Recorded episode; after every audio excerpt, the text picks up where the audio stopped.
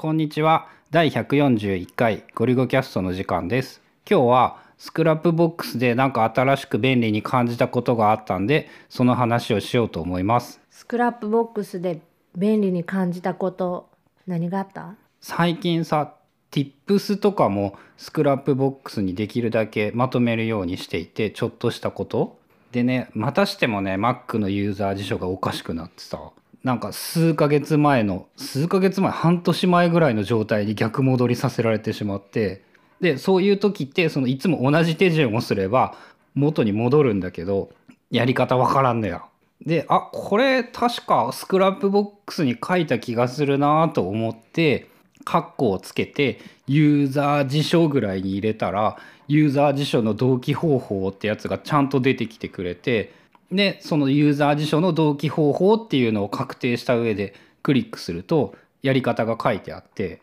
で言われた通りにサクッとやってみたらちゃんと戻りました。それって検索でその検索のあのところにユーザー辞書って入れるんじゃなくて本文中にあのカッコなんて言うんか分からんけど、うん、ブラケットブラケットをつけて入力してるの？あっていうのをなんかね誰かがそういう風にやると結構便利だっていう話をしていてもう検索窓なんて使わんくっても本文にそのまま入力すればそっちの方が便利なことが多いっていう感じの話を聞いて試しにやってみたらあそっちの方がいいかもしんないと思ってそのユーザー辞書ってやっとけばさあこれはあれかな佐々木さんが言ってたやつなのかな。実際にそこにユーザー辞書って毎日のその日記のページのところにユーザー辞書の同期方法っていう書き方を書いてしまえばこの日また Mac のユーザー辞書がおかしくなって直したっていう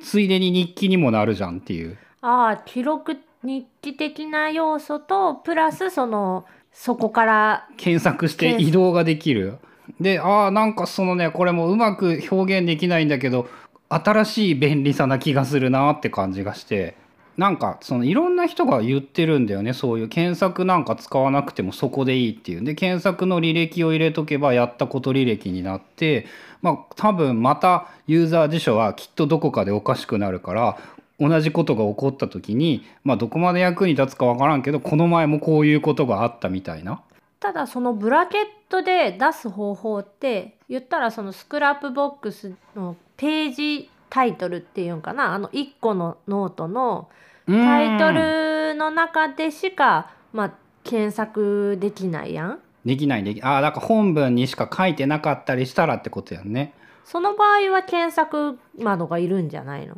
いると思う。そういう使い方の場合は。うん。でも多分そういうことは割とちゃんとタイトルで分かるように俺がしているんじゃないかな。自信ないっていうかそうなんかなって感じなんやけど。だいぶその細かく細かくうん、分けるっていうこと、やっぱ1ページ1コンテンツでそんでさその相変わらずスクラップボックスのブラケットから出てくる候補みたいなのはさ超賢いからそのユーザー辞書でもユーザー辞書でもまあ十分わかるし辞書動機みたいな感じでも多分候補として出てくるからまあよっぽど変な書き方を自分がしていない限りはだいたい検索っていうかまあもう直接書いてしまえばいいんじゃないっていう。で日記としてはなんかユーザー辞書がまたしてもおかしくなったみたいな感じで残るし。あそっか。そのユーザー辞書の同期方法のページを見てるときに関連としてこの日この日この日っていうのが下に出てくる。ってこと？こんな頻度でこれが起こっているのかってまあそれが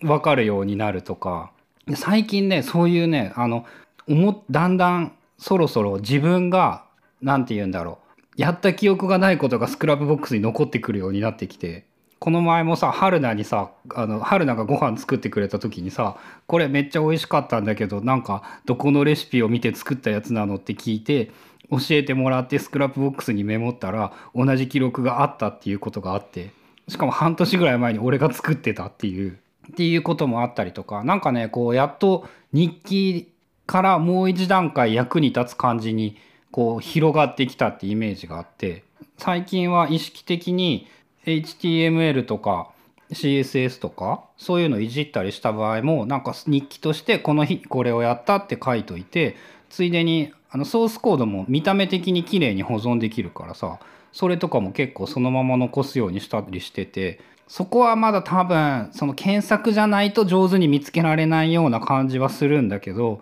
そのソースコード管理がソースコードプログラム書くのが本業じゃないような人とかはちょっとした HTML とか CSS とかそういうプログラムっぽいやつ残しとくにも結構役立ちそうだったりなんかねやっとちょっと一段階自分の中でレベルアップしたなっていうのを思った。なんかねこういう感じでスクラップボックスが便利になるようになったのってその意識的に文章を書こうとするっていうのと後からこう範囲選択をしてリンクをするっていう風にやるんじゃなくって先にカッコブラケットを入れてから単語を入れるとあこんなん自分書いてたんだっていう発見がだいぶできるようになってきてその後からカッコじゃなくって先にリンクをするっていうのを意識するようになったらなんかこううまいこといくようになってきたのかなっていう感じがしてきた。確かに後からなんか選択範囲選択してそのブラケットのキーを押してもさ選んだところがリンクになるけどなんか半角入力じゃないとうまくいかない。全角だとなんか消えちゃうとか、なんかいろいろあって面倒くさいなってちょっと思ってたけど、まあ、癖にして先にブラケットを入力するっていうそのユーザー辞書の動機にしても例えばもしそれでできなかったらそれをもうページとして残してしまえばいいからね。ユーザー辞書の動機っていうページで自分が作ってなかったんだったらそのままリンクして作っとけば次回使えるじゃんっていう。あれって曖昧検索みたいなその例えばユーザー辞書って最初に入ってなくってさ途中ああできるできる。本当に問題ない。ユーザー辞書の同期方法っていうのを仮に動機っていう言葉で入れてもその同じフレーズが大量になければ最初の候補として出てくるからそれでいける。あじゃあタグに関してでもタグっていうかうんリンクに関しても曖昧検索で全然 OK っていうかうんリンクの曖昧検索は超移動あ超優秀。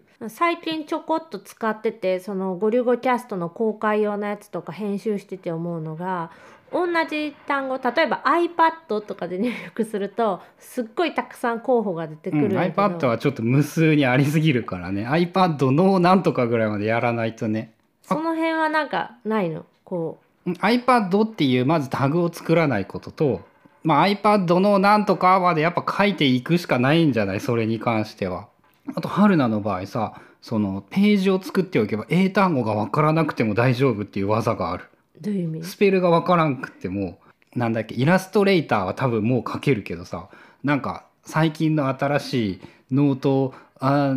なんとかアノテートみたいななんかそういうのとかはさスペルが分からなくてもなんかノートぐらいまで入れれば出てくるあ予測変予測換的変な意味で換的な意味で。っていう意味でもまあなんかそう予測変換として使うでもありなのかなっていう感じもする。まあ、まずこう単語としてこうありそうなものキーワードにはブラケットまず入力しろってうん、なんかそのそのその感覚をうまく説明できないんだけど大体自分がページ作ってそうなことはもう作ってそうか作ろうと思うやつは先にブラケットが重要なのかなっていうことを思うようになったっていうお話でした。